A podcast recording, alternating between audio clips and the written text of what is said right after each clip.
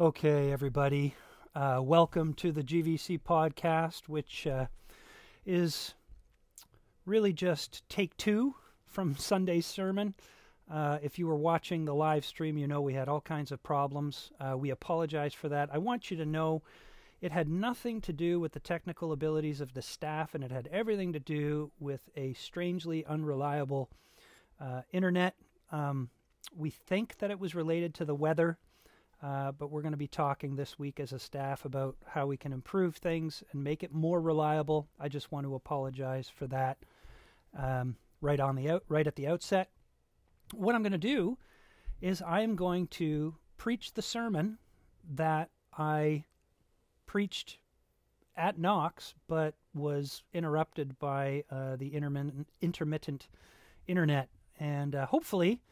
Uh, you'll get to hear it in its entirety now, and it will be a, a blessing to you. So what we're going to do is, over the next weeks at G V C, we're going to be spending a while looking at the stories about Jesus' life and ministry, just like the Jesus Storybook Bible does. And that means that we're going to be looking at different stories in each of the four Gospels, Matthew, Mark, Luke, and John. Now, each Gospel tells the life of Jesus, but they all do it with a different emphasis in mind. They all have a unique purpose to their story. And this is why sometimes there will be stories found in one gospel that don't appear in any of the other gospels.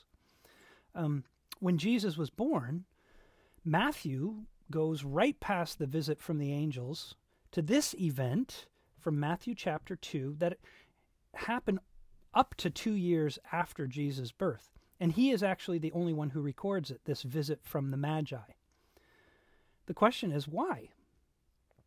Well, Matthew's purpose in writing his gospel is to convince the Jews that Jesus is indeed the long-awaited Messiah who would fulfill the promises made to their ancestor Abraham, that he would be a blessing to all the nations and all the nations of the world would be blessed through him. Matthew wants his readers to see that Jesus is the one. The one they've been waiting for and the one they are to worship. Not just the Jews, but all people. It's interesting, actually, that there are at least ten examples of people worshiping Jesus in the book of Matthew. Contrast that with Mark, who records only one. This is because Matthew's concern is to show us who we ought to be worshiping, and that is Jesus, uh, the son of Mary and Joseph, the Son of God, in fact. And notice who's doing the worshiping. It's these so-called wise men from the East. Now, we did, we tend to think that there were three of them, and that's simply because there were three gifts that they brought, frankincense, incense, and myrrh, uh, but we don't really know how many there were. And I call them so-called wise men because the actual word is magi, which was not a compliment, frankly. What it means is one who works magic or even sorcerer. These men, in short, they were astrologers. They were stargazers. Now, that may have made them highly respected scholars and wise men in their homeland, but in Palestine, to the Jews, it did not.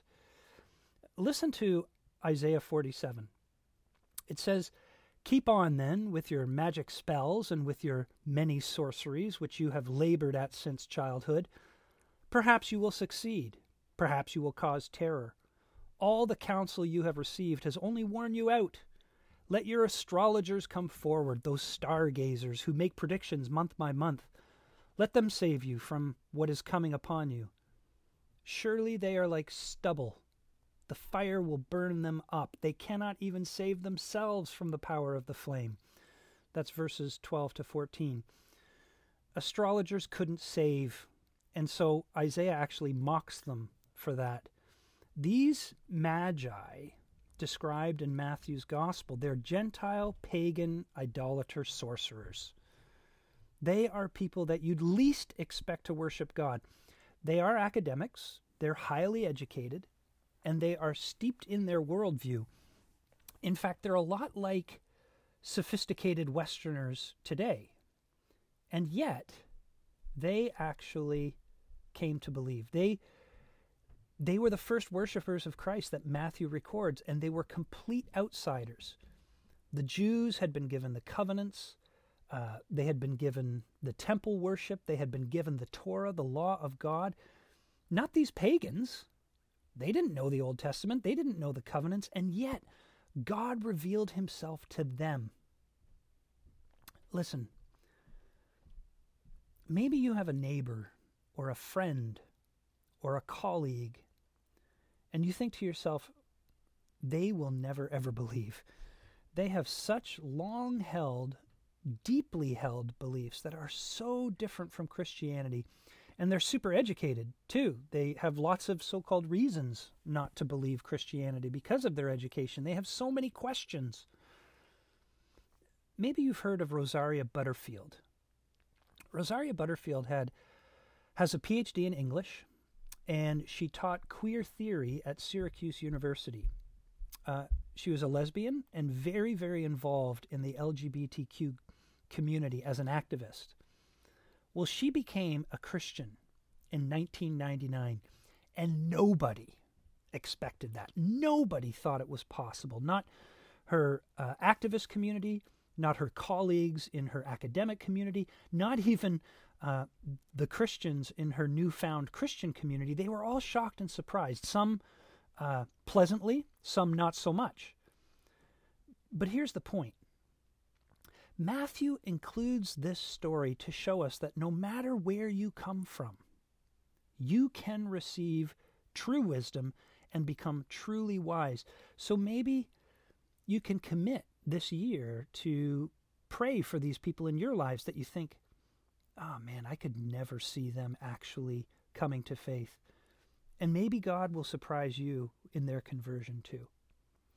So what I want to do is just look at how these magi became wise. Uh, we call them wise men rightly because they become wise. They go from foolishness to wisdom. And there's three things uh, that we see in this passage. We see that they followed God's clues as they understood them. They listened to God's word.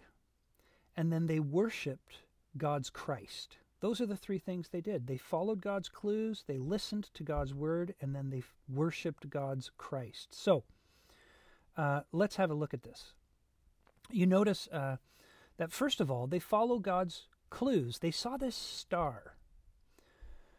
We're not sure what this star was. Um, a lot of ink has been spilt over what this star constituted. Some say, actually, one of the best theories is, is that that star was actually Jupiter and Saturn. When they closely aligned in their orbits, they became a very bright star in the sky. And we actually just had recently uh, that phenomena occur. Uh, it was unfortunately pretty cloudy on December twenty-first, but had it been sun or had it been clear, you would have been able to see it in the sky. Um, but we don't really know if that was the star that they saw, but it was a clue that they could understand because they were stargazers. Gazers. So God gave them a clue that they could understand, and they noticed this light phenomenon, and they gave it the best interpreta- interpretation they could. They said, hey, something's going on. We need to investigate. And listen, if you want to live a life that's in touch with reality, friends, you have to have an open mind and see the clues of God. You know, if there is a God, then there must be evidence of his being, right? There's got to be something that points to his being. Not, not proof, not scientific proof, but clues, evidence. And it turns out that there, there actually is a lot of evidence for the existence of God. Let me just give you quickly five clues to God that are worth considering. First of all, universal human rights. We believe in them, right? We believe in the right to life, to freedom, to property, to privacy. Where do those rights come from? We have these moral principles. We say we ought to, we ought to respect these rights. Well, how, how did we get this ought? Were they just there? What evidence is there that they're just there? We don't see this evidence in the natural world around us. We don't see mosquitoes and alligators and um, goldfinches having these rights to freedom and property and privacy, et cetera. But we see them in human beings. Why? Well, if there's a universal law or a universal moral code, it, it requires a universal lawgiver, a universal code giver. The Bible teaches that God created us with a conscience. And it's fallen, yes, but he has created us with this conscience because he's written, Scripture says, he's written the law on the hearts of all of us. And that is a clue to his existence. Let me give you another one. Human consciousness. Your self-awareness that you are a conscious human being, that you exist, that you have life. This is a this is a big question for scientists and philosophers because we don't know where it's come from, and we don't think that any other creature on earth has this. Uh, there's no scientific explanation for where it came from. We have no idea, actually. But if there is a personal God that created human beings in his image, like Scripture teaches, well, then it makes sense that we would have personality, a personal consciousness as well. It's another clue, you see. Here's another one. The virgin birth of the universe. Uh, we don't know where the universe came from. Even if you believe in a super old universe, let's say you believe that the universe is fourteen billion years old. Well, that means that thirty billion years ago there was nothing, fifteen billion years ago there was nothing, fourteen and a half billion years ago there was nothing, and then all of a sudden, boom, fourteen billion years ago there's something. Well, how does something come from nothing? Christianity teaches that, that there's an unmoved mover, an uncreated creator who started this universe, created this universe out of nothing. It's another clue. Here's another one, the fine-tuning of the universe. Francis Collins, who is a scientist that headed up the Genome Project that mapped the D N A of, of the human species, he once said that the universe behaves as though it knew we were coming.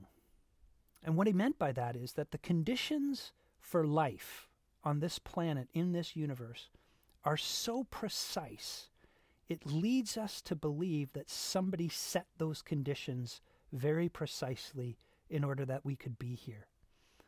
It's kind of like saying, if you walk into a beautiful garden and you look around and you see that it is obviously a, a garden and not just sort of wild growth, chaos all over the place, it's reasonable to expect that there was a gardener who made it. I'll give you one more quickly. Um... You meet people who seem to have well-adjusted, happy lives. They have stable, loving marriages. They have respectful, well-adjusted kids. That doesn't mean they're not without their problems, but they seem to have less drama in their lives than others tend to. And you ask yourself, well, why are they like that? And then you discover that it's Jesus. That's a clue, friends. I, I once pastored uh, in a church that had a, a, an attendee who was a Crown attorney, and he worked in the most difficult office uh, in the Crown. Uh, he worked murder cases and rape cases and human trafficking cases, just really hard stuff. And he told me that, you know, his colleagues were absolutely brilliant and they were successful. But their personal lives, frankly, were really, really, really messed up. I have a, a friend who is a professor Uh, at a university, and he has said the same thing about his colleagues, that they seem to have it all together, but when you get to know them, they have so many problems in their lives. And this Crown attorney, he told me that, uh, you know, when he would invite sometimes his colleagues to church, they felt like they were stepping into an alternative universe.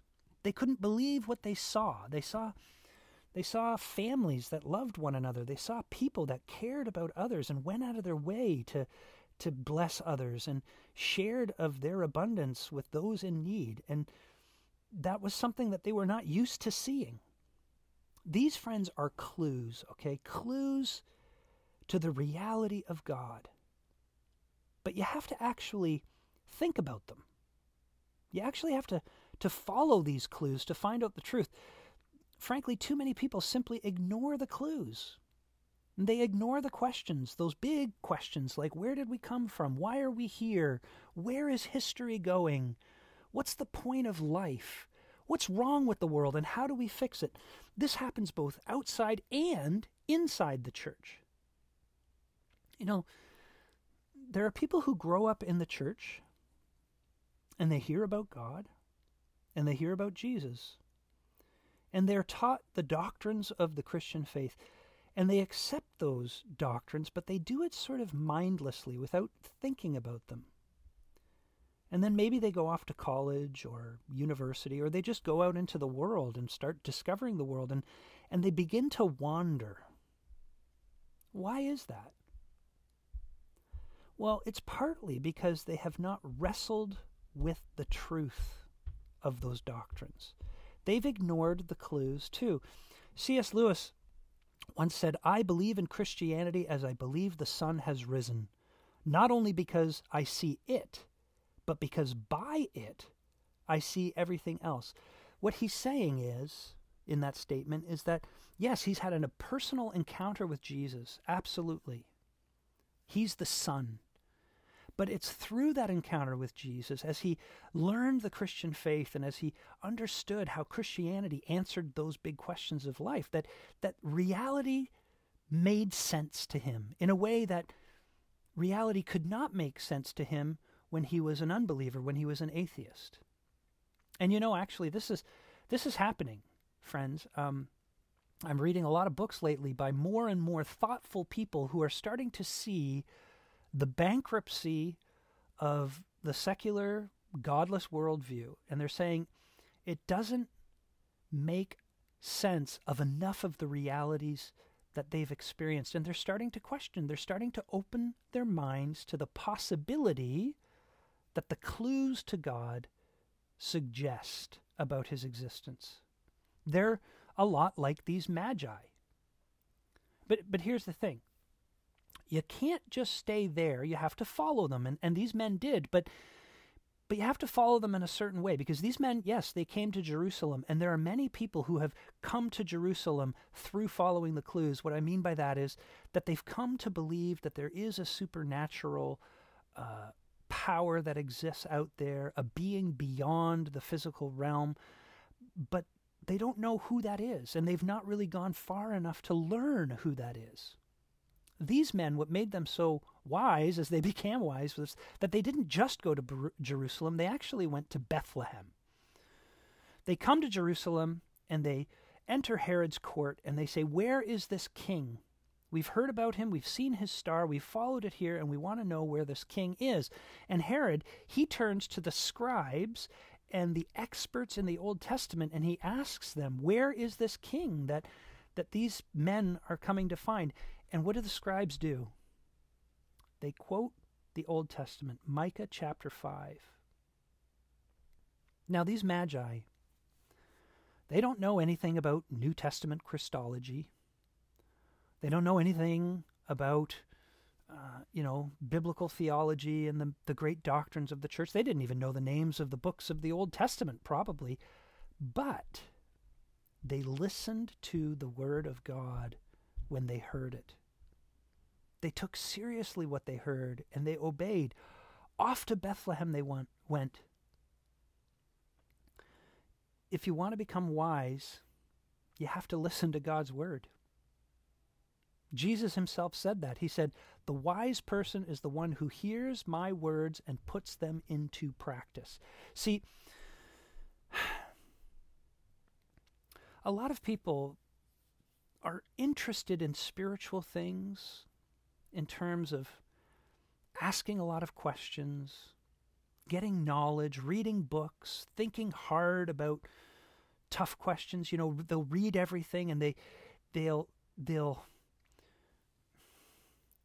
They'll have conversations and debates and discussions with you, but they actually, they don't ever do anything in the end. They don't put anything into practice. They don't really change. I've known people like that. They like to turn ideas over in their minds, but they don't do anything about it. They think they're being open-minded. And that is a virtue. You need to be open-minded. But friends, being open-minded is, is only a virtue if it leads to something. if it leads to discovering the truth. G K Chesterton was a brilliant man of letters in the twentieth century, and, and listen to what he said. He said, "An open mind is all very well in its way, but it ought not to be so open that there is no keeping anything in or out of it. It should be capable of shutting its doors sometimes, or it may be found a little drafty. An open mind is like an open mouth. Mouths and minds were made to shut. The object of opening the mind, as of opening the mouth, is to shut it again on something solid." See, that's what these men were pursuing. They were pursuing something solid. They were pursuing something truth that was true, something that they could they could set their feet upon, that was a sure foundation. I I mentioned Rosaria Butterfield uh, before. How was she converted? Well, I I read a, an interesting article by her in Christianity Today where she tells her conversion story. Listen to what she says, quote, "I started reading the Bible. I read the way a glutton devours. I read it many times that first year in multiple translations. At a dinner gathering my partner and I were hosting, my transgendered friend Jay cornered me in the kitchen. She put her large hand over mine. 'This Bible reading is changing you, Rosaria,' she warned. With tremors, I whispered, 'Jay, what if it's true? What if Jesus is a real and risen Lord? What if we're all in trouble?' I continued reading the Bible, all the while fighting the idea that it was inspired. But the Bible got to be bigger inside me than I. It overflowed into my world. I fought against it with all my might." But she was listening, friends, to the Word of God. You see, eventually she succumbed and she gave in and she gave her life to Christ and she became wise. Well, how does that, what does that look like? What's that final step? Well, it's the same way the Magi did. This is the last point. To be wise, you must worship as you learn who Jesus is. These men, they, they came to a barn or a house or whatever. In any case, it was probably a dump. And they saw this little baby wrapped up, being held in his teenage mother's arms. And what did they do? Verse eleven says that they bowed down and worshipped. Did they know that Jesus was the divine Son of God? Well, at that time, probably not. They probably knew hardly anything at all, but they knew that he was special. They knew that he was like nobody before him. They did know that he was superior to him, to them, sorry, that he was born this King of the Jews, that he was a king. That much they knew. They didn't know everything about him, but they knew enough to pay homage. And there is such an important principle here that that we all need to remember, but especially those who don't yet know Jesus as the one, as the Savior, as the long-awaited King that we need so badly. Listen, you have to worship him as you learn who he is. Sometimes people, they want to know everything there is to know about Jesus before they'll worship him, before they'll submit to him in any way. And the truth is, you can't do that. And there's two reasons why. First of all, if Jesus is who he says he is, and he says he's God, well then, by definition, he is inexhaustible. You can't ever know everything there is to know about Jesus. A life in relationship with Jesus means a life of perpetual and continual discovery of who he is. But that's often how our deepest relationships go. Those who have been married a long time, one of the joys of being married to someone for many, many years is to discover things about them as you carry on. Like, the longer you're married, the, the more new things you discover about them. Why wouldn't that be the same with Jesus? If that's the way it is on a, on a human horizontal level, why would it be any different with the incarnate Son of God? That's the first reason. But th- but the second reason is that That's not how love works. See, the Christian faith is a religion of love. That's what's at the heart of Christianity. When you come to meet Jesus, what you come to discover is, is that he says that he came into this world to live for you and to die for you, that you were an enemy of God, that when you had chosen to live life on your own terms, all you had done was made a terrible muck of it, and you deserved God's judgment and justice. But Jesus comes along and says, I will stand in your place. I will stand in the gap, and I will take the punishment that you deserve for your sin when I go to that cross, and I will do it because I love you and cherish you and delight in you.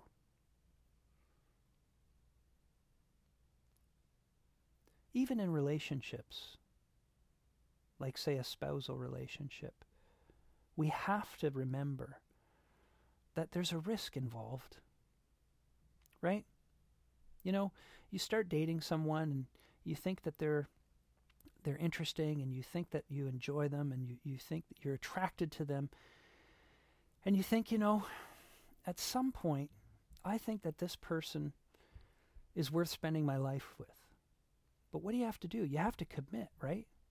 You have to commit to them, and you have to submit to them. Now, you may say to yourself, well, that doesn't sound like worship, but but think about this. In the getting to know the other person, you're discovering their likes and dislikes. And as you grow in your, your love for them, you find yourself wanting to meet their needs more and more. You want to provide the things that they like, and you want to avoid and protect them from the things that they don't like. That's what we mean by submitting our wills to them. Well, Jesus is not a flawed human being. And so the risk of giving yourself to him is not like the risk that you take when you commit yourself to another human being. No, he's the perfect God-man, and you can trust him completely. And the more you know of him, the more it'll make you want to worship him. But you can't wait until you understand him fully first. Listen to Rosaria Butterfield one more time. One Lord's Day, Ken preached. Ken, by the way, is the pastor of the church that she was attending. So, one Lord's Day, Ken preached on John seven seventeen. Anyone who chooses to do the will of God will find out whether my teaching comes from God or whether I speak on my own. That's what the verse says. This verse exposed the quicksand in which my feet were stuck.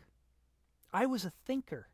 I was paid to read books and write about them. I expected that in all areas of life, understanding came before obedience. But this verse promised that understanding came after obedience. I prayed that night that God would give me the willingness to obey before I understood. I prayed long into the unfolding of the, of the day. And then, one ordinary day, I came to Jesus, open-handed and naked. Listen to this. In this war of worldviews, Jesus triumphed, and I was a broken mess. Conversion was a train wreck. I did not want to lose everything that I loved. Ah, but here it is, friends. But the voice of God sang a sanguine love song in the rubble of my world.